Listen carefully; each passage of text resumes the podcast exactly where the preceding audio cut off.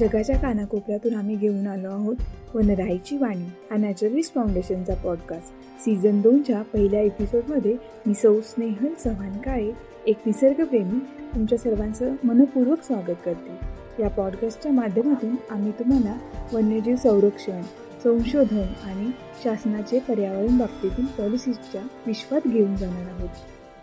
आजच्या भागात जगभरातील मिथेन वायूचे उत्सर्जन कसे पराकोटीला गेले याविषयी विस्ताराने जाणून घेऊ. त्यानंतर one sun one world one grid या शासनाच्या संकल्पनेची सविस्तर माहिती व त्याचे गुणदोष पाहू. शेवटी जेनेटिक्स म्हणजे अनुवंशशास्त्र धोक्यात असलेल्या कोरल रीफ्सना कसे वाचवू शकेल यावर चर्चा करू. चला तर मग आजचा भाग सुरू करूया. मिथेनचे वैश्विक उत्सर्जन उच्च स्तरावर झाले आहे.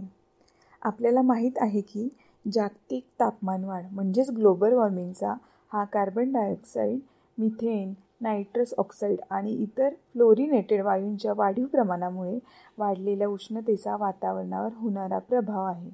तरीही मिथेनचे जागतिक उत्सर्जन विक्रमी पातळीवर पोहोचले आहे. ही वाढ प्रामुख्याने कोळसा उत्पादन तेल आणि नैसर्गिक वायू उत्पादन गुरेढोरे व मेंढा पाळणे आणि लँडफिल्स म्हणजे कचरा टाकल्यामुळे तयार होणारा वायू यांच्या उत्सर्जनाच्या वाढीमुळे होते. जागतिक पातळीवर जीवाश्म इंधनाचे स्रोत आणि गायी मिथेनच्या वाढीव उत्पादनास दुप्पट भर देतात. गुरेढोरे व इतर प्राणी यांमुळे होणारे उत्सर्जन हे जीवाश्म इंधनांद्वारे होणाऱ्या उत्सर्जना एवढे आहे. असे जॅक्सन पृथ्वी संशोधक स्टॅनफोर्ड विद्यापीठ कॅलिफोर्निया यांनी सांगितले. जागरूकता नसल्यामुळे लोक खरोखर किती मोठा स्रोत आहे याची जाणीव न करता गायींना चोरून नेण्याचा विनोद करतात. अभ्यासामध्ये असे म्हटले आहे की मानवी क्रियाकलापांशी संबंधित सर्व मिथेन उत्सर्जनांपैकी अंदाजे दोन तृतीयांश भाग शेतीमध्ये आहे आणि उर्वरित तीन तृतीयांश या भागामध्ये जीवाश्म इंधनांचा वाटा आहे. दोन हजार सालापासून या दोन स्रोतांच्या मिथेन उत्पादनांच्या नोंदींमुळे मिथेन उत्पादनातील वाढीस अंदाजे समान प्रमाणात हातभार लागला आहे. दोन हजार आणि दोन हजार सतराच्या दरम्यान या ग्रीन हाऊस गॅसच्या उत्पादनाची पातळी वाढण्याच्या अशा मार्गांमुळे ही वाढ वेगाने होते. हवामानाच्या नमुन्यामुळे सूचित होते की या शतकाच्या समाप्तीपूर्वी ते तापमानात तीन ते चार डिग्री सेल्सिअस इतके वाढेल. तापमानाचा हा धोकादायक टप्पा आहे ज्यावर वैज्ञानिकांनी चेतावणी दिली की नैसर्गिक आपत्ती वणवे दुष्काळ आणि पूर दुष्काळ आणि मोठ्या प्रमाणावर स्थलांतर यासारख्या सामाजिक व्यत्ययांचे जवळजवळ सामान्य स्थान बनले जाईल. रॉबर्ट जॅक्सन यांच्या पुढाकाराने ग्लोबल कार्बन प्रोजेक्टच्या संशोधकांनी अर्थप्रणाली विज्ञान डेटा आणि पर्यावरण संशोधन पत्रात चौदा जुलै रोजी प्रकाशित केलेल्या दोन कागदपत्रांमध्ये या निष्कर्षांची माहिती दिली आहे. दोन हजार सतरामध्ये मागील वर्षात जेव्हा संपूर्ण जागतिक मिथेन डेटा उपलब्ध होता तेव्हा पृथ्वीच्या वातावरणाने अंदाजे सहाशे दशलक्ष टन रंगहीन गंधहीन वायू शोषला होता जो संपूर्ण शंभर वर्षांच्या कालावधीत अडकलेल्या कार्बन ऑक्साईडपेक्षा अठ्ठावीस पट अधिक शक्तिशाली आहे. मिथेन उत्सर्जनापैकी अर्ध्याहून अधिक उत्सर्जन आता मानवी क्रियाकलापांमधून होते.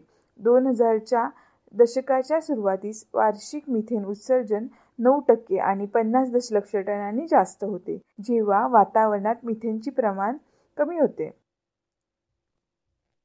वॉर्मिंगच्या संभाव्यतेच्या बाबतीत दोन हजारपासून उष्णतेच्या वातावरणामध्ये जास्त प्रमाणात मिथेन जोडणे म्हणजे जगातील रस्त्यावर तीनशे पन्नास दशलक्ष गाड्या टाकणे किंवा जर्मनी किंवा फ्रान्सचे उत्सर्जन दुप्पट करणे होय. आम्ही अद्याप मिथेनवर कटाक्ष टाकला नाही जॅक्सन म्हणाले. दोन हजार सतरामध्ये शेतीतून मिथेन उत्सर्जन दोनशे सत्तावीस दशलक्ष टन एवढे होते. ते दोन हजार ते दोन हजार सहाच्या तुलनेत जवळपास अकरा टक्के वाढले. जीवाश्म इंधन उत्पादन आणि वापरातील सरासरीमध्ये मिथेन दोन हजार सतरामध्ये एकशे आठ दशलक्ष टनांपर्यंत पोचली असून आधीच्या कालावधीच्या तुलनेत हे प्रमाण पंधरा टक्के जास्त आहे. कोरोना व्हायरस साथीचा रोग सर्व देशभर किंवा खंडभर असलेल्या मध्ये कार्बन उत्सर्जन थांबत उत्पादन आणि वाहतूक ग्राउंड म्हणून खालावली. जॅक्सनने नमूद केले विषाणूमुळे कार्बन डायऑक्साईड उत्सर्जना इतके मिथेन उत्सर्जन कमी होण्याची शक्यता नाही. आम्ही अजूनही आपली घरे आणि इमारती गरम करीत आहोत आणि शेती वाढत आहे. यू एस आणि जागतिक पातळीवर येथे नैसर्गिक वायूचा वापर झपाट्याने वाढत आहे. हे वीज क्षेत्रात कोळसा सोडत आहे आणि कार्बन डायऑक्साईड उत्सर्जन कमी करते परंतु त्या क्षेत्रात मिथेन उत्सर्जन वाढत आहे. यू एस आणि कॅनडा खरोखर अधिक नैसर्गिक गॅस उत्पादन करतो. परिणामी आम्ही तेल आणि गॅस विहिरी आणि गळती पाईपलाईनमधून अधिक मिथेन बाहेर टाकत आहोत. उष्णकटिबंधीय आणि समशीतोष्ण प्रदेशात मिथेन उत्सर्जनातील सर्वात मोठी उडी दिसून आली आहे. बोरियल आणि ध्रुव प्रणालीने कमी भूमिका बजावली आहे. आर्टिकमध्ये वितळण्यामुळे परमाफ्रॉस्ट वितळण्यापासून मिथेनचा नाश होऊ शकतो. या भीती असूनही शोधकर्त्यांना आर्टिकमध्ये कमीत कमी दोन हजार सतरापर्यंत कमीत कमी वाढ होण्याचे पुरावे सापडले नाहीत. असे मानले जाते की मानवी वाहनांचे उत्सर्जन नैसर्गिक स्रोतांमधून होणाऱ्या उत्सर्जन अनेक मार्गांनी सोपे आहे. उष्णकटिबंधात मिथेन कुठे उत्सर्जित होतो हे शोधण्यासाठी वैज्ञानिकांना आश्चर्यचकित अवघड अवधी आहे आणि अन्यथा ज्यात पाण्याची कमतरता असलेल्या भूमी उपग्रह चढ उतार आणि इतर साधने कशी वापरत आहेत त्यात दररोज ऋतूंच्या बदलांमुळे जॅक्सन आणि सहकाऱ्यांच्या मते मिथेन उत्सर्जनास आळा घालण्यासाठी जीवाश्म इंधनाचा वापर करणे आणि पाईपलाईन व विहिरींमधून होणारी गळती यासारख्या भग्न उत्सर्जनावर नियंत्रण ठेवणे आवश्यक आहे. तसेच गोवंशांचे पालनपोषण तांदूळ पिकवणे व खाणे या मार्गाने बदल करणे आवश्यक आहे. आम्हाला कमी मांस खाण्याची गरज आहे. आणि गुरेढोरे आणि तांदळाच्या शेतीशी संबंधित उत्सर्जन कमी करणे आवश्यक आहे. तसेच आमच्या मोटारींमध्ये आणि घरांमध्ये तेल आणि नैसर्गिक वायूची पुनर्स्थित करणे आवश्यक आहे. एक पेशीय वनस्पतीसारख्या आहारातील आहारातून गायींकडील मिथेन पंप कमी होण्यास मदत होऊ शकते. तसेच भात शेती कायमस्वरूपी धरणातून दूर जाऊ शकते जी कमी ऑक्सिजन वातावरणात मिथेनचे उत्पादन वाढते. तेल गॅस विहिरींमधील मिथेन देखरेखीसाठी कसे वचन दिले जाते? ते विमान ड्रोन आणि उपग्रह जॅक्सन आणि इतर शास्त्रज्ञांनी सांगितले की ते आशावादी आहेत की येत्या पाच वर्षात या सर्व उपायांमुळे वातावरणात उष्णता कमी राहण्यास मदत होईल. कोळसा ऊर्जेवर पूर्णतः चालणाऱ्या या भारतासारख्या देशात पंतप्रधानांना one sun one world one grid अशी कल्पना आली आहे. व हे आश्चर्यकारक वाटते. म्हणूनच ही क्रांतिकारक कल्पना नेमकी आहे तरी काय ते पाहूया. आणि खरोखरच जे वाटते तितके आश्चर्यकारक आहे की नाही याबद्दल चर्चा करूया. आंतरराष्ट्रीय सौर आघाडीच्या पहिल्या विधानसभेत भाषण देताना ऑक्टोबर दोन हजार अठरामध्ये प्रथम पंतप्रधान नरेंद्र मोदी यांनी हा मंत्र दिला होता. ते म्हणाले आमचे एक स्वप्न आहे ज्याचे नाव one sun one world one grid असे आहे. आपण सौर ऊर्जा सतत उत्पन्न करू शकतो कारण सूर्य एकीकडे मावळला तरी दुसरीकडे उगवतोच. तो कधीही पृथ्वीला एकटं सोडत नाही. केंद्रीय नवीन व नूतनीकरणायोग्य ऊर्जा मंत्रालयाने म्हणजेच एम एन आर ईने मे वीस वीसमध्ये one sun one world one grid लागू करण्यासाठी दीर्घकालीन दृष्टी अंमलबजावणी योजना रस्त्याचे नकाशे आणि संस्थात्मक चौकट विकसित करण्याच्या प्रस्तावांना आमंत्रित केले होते. आत्मनिर्भर भारत चळवळ ही कल्पना अंमलबजावण्याकरिता ठेवली जाईल. तर ही योजना नेमकी काय आहे? नूतनीकरण योग्य ऊर्जा संसाधनाचा परस्पर जागतिक संबंध जोडण्यासाठी भारताने पुढाकार घेऊन ही संकल्पना मांडली आहे. ही योजना तीन टप्प्यांमध्ये घेण्यात येईल. दक्षिण पूर्व आशिया व मध्य पूर्व देशांसह भारत मध्यभागी असलेल्या पहिल्या टप्प्यात दुसऱ्या टप्प्यात आफ्रिकन देशांचा व तिसऱ्या टप्प्यात संपूर्ण जगाचा समावेश असेल. त्याचे ब्लू प्रिंट म्हणजेच जागतिक स्तरावरचे ग्रीड बनवण्यात येईल. भारताची ही योजना चीनच्या बेल्ट अँड रोड या उपक्रमाला जबाब देणारी अस दिसते. या योजनेद्वारे अठ्ठ्याहत्तर भागीदार देशांमधील संपर्क व सहकार्याने त्या देशांची आर्थिक व्यवस्थेला उभारी देण्याचा मार्ग आहे. ही योजना काय आहे हे निश्चित झाले आहे. त्याबद्दल सकारात्मक बोलणे ही स्पष्ट बाब आहे. नूतनीकरण ऊर्जेची सकारात्मकता जगासाठी रहस्यमय नाही. आताच्या युगात विजेचा जास्तीत जास्त वापर होत आहे व त्याच्या निर्मितीमुळे प्रदूषणही वाढत आहे.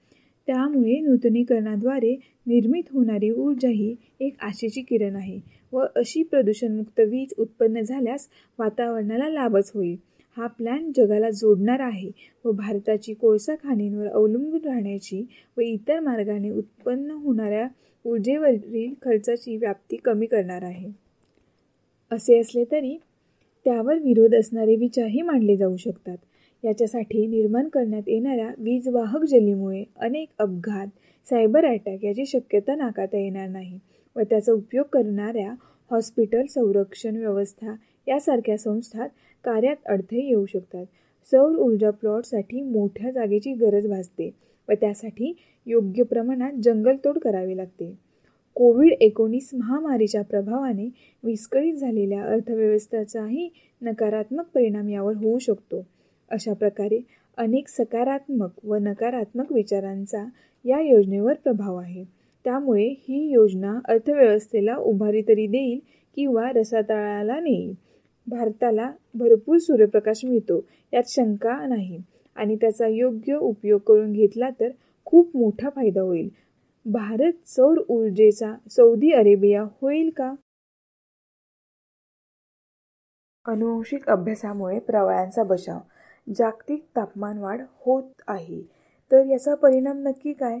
असा प्रश्न आपल्या सगळ्यांना पडतो आहे तर आपल्याला माहीत आहे की कोरल रीफ्स म्हणजे प्रवाळी हे पर्यावरणीय बदलांविषयी अत्यंत संवेदनशील आहेत.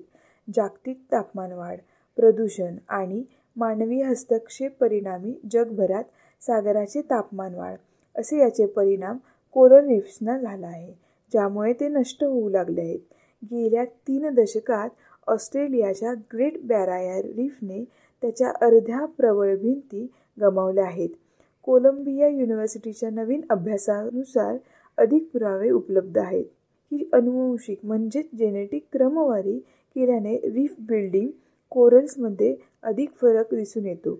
या अभ्यासामुळे वैज्ञानिकांना कोणते व कोणत्या प्रकारचे रीफ बिल्डिंग कोरल उष्ण वातावरणात जगू शकतात हे जाणता येऊ शकते. जेनोमिक्स वापरल्याने कोणत्या कोरलमध्ये अधिक उष्ण तापमान आणि हवामानातील बदल पचवू शकण्यात आणि टिकून राहण्याची क्षमता ही देखील कळू शकते. तर उष्णकटिबंधीय म्हणजेच ट्रॉपिकल महासागरामध्ये आढळणारे कोरल रिफ्स पृथ्वीवरील सर्वात वैविध्यपूर्ण आणि मौल्यवान आहेत. हे मुळात प्राणी वस्तीसाठी आणि बऱ्याच कारणासाठी महत्त्वाचे आहेत. मोठ्या प्रमाणात समुद्र प्रजातींसाठी हे रिफ्स निवासस्थान प्रदान करतात. वादळ पूर आणि धोक्यांपासून किनारपट्टींचे संरक्षण करतात. तसेच मासेमारी आणि पर्यटन उद्योग टिकून ठेवण्यास देखील मदत करतात. सन एकोणीसशे नव्वदमध्ये जगभरातील प्रवाळ भिंतींमध्ये विरांजनाची लाट अनुभवली व पाहायला मिळाली. जेव्हा पाण्याचे तापमान वाढते तेव्हा एखाद्या कॉलनीतील रंगीत शेवाळाशी सहजीव संबंध म्हणजेच सिम्बायोटिक रिलेशनशिप नष्ट होते. तेव्हा हे कोरल पांढरे पडतात व हे कोरलसाठी अनुकूल नसते कारण त्यांचे जगणे हे त्याच्यावर राहणाऱ्या प्रकाशसंश्लेषित शेवाळांवर अवलंबून असते. कोरल रीफ हे विरांजनापासून म्हणजेच ब्लिचिंग बरे होऊ शकतात परंतु दीर्घकाळपर्यंत वातावरणाचा ताण ते सहन करू शकत नाहीत व ते मृतप्राय होऊ शकतात. कोलंबियाच्या संशोधनात असा अंदाज आहे की कोणत्या कोरल्स सामान्यपणे उच्च तापमानाचा आणि विरंजनाचा प्रतिकार करतात हे कळू शकते. जिनोमिक्स आपल्याला अनुवंशिक फरकांचे परीक्षण करण्याची संधी देते व विरांजन टाळण्यासाठी क्षमता या बाबतीत देखील माहिती देते आणि या संशोधनामुळे आपल्याला कोरलच्या आरोग्यावर व त्यांना वाचवण्यासाठी काय करू शकतो हे देखील दर्शवते.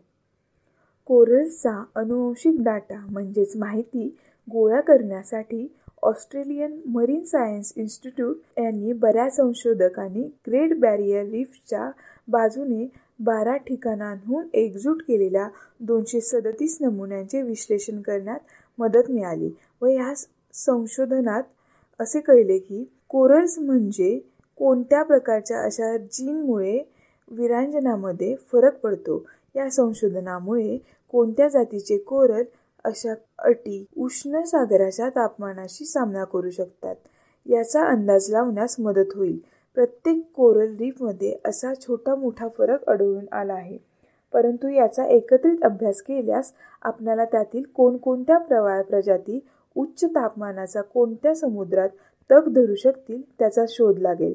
संयुक्त संशोधक कोरल संशोधकांना मार्ग आखून देऊ शकतात जेणेकरून ते समजतील की कोणते कोरल प्रजाती तापमानातील बदल स्वीकार करू शकतात आणि तसेच काम इतर प्रजातीसाठी देखील करू शकतात ज्यांच्यावर वातावरण बदलाचा परिणाम झाला आहे. अत्यंत मोलाचे पाऊल उचलले जाईल व पृथ्वीवरील अस्तित्वात असलेल्या प्रवाळ भिंतींचे संरक्षण होईल. ग्रीनहाऊस गॅस उत्सर्जन झपाट्याने कमी केल्याने कोरल रीफना वाढण्यास मदत होईल. आजच्या कार्यक्रमाच्या माध्यमातून आपण पर्यावरणविषयी महत्त्वाच्या गोष्टींचा आढावा घेतला माहिती घेतली आणि लॉकडाऊनमुळे बऱ्याचशा गोष्टी आपल्यासमोर आल्या. या कार्यक्रमात तुम्ही सगळे सहभागी झालात याचा आम्हाला खूप आनंद होतोय. तुम्हाला आमचा पॉडकास्ट कसा वाटला हे आम्हाला नक्की सांगा. लाईक शेअर आणि सबस्क्राईबही कराल. पॅट्रियनवर तुम्ही आमच्या यंग टीमला सपोर्ट करू शकता जे तुमच्यासाठी मेहनत करून माहिती समोर आणतात. पुन्हा आपण भेटूया आणि पर्यावरणविषयी गप्पा मारूया. धन्यवाद.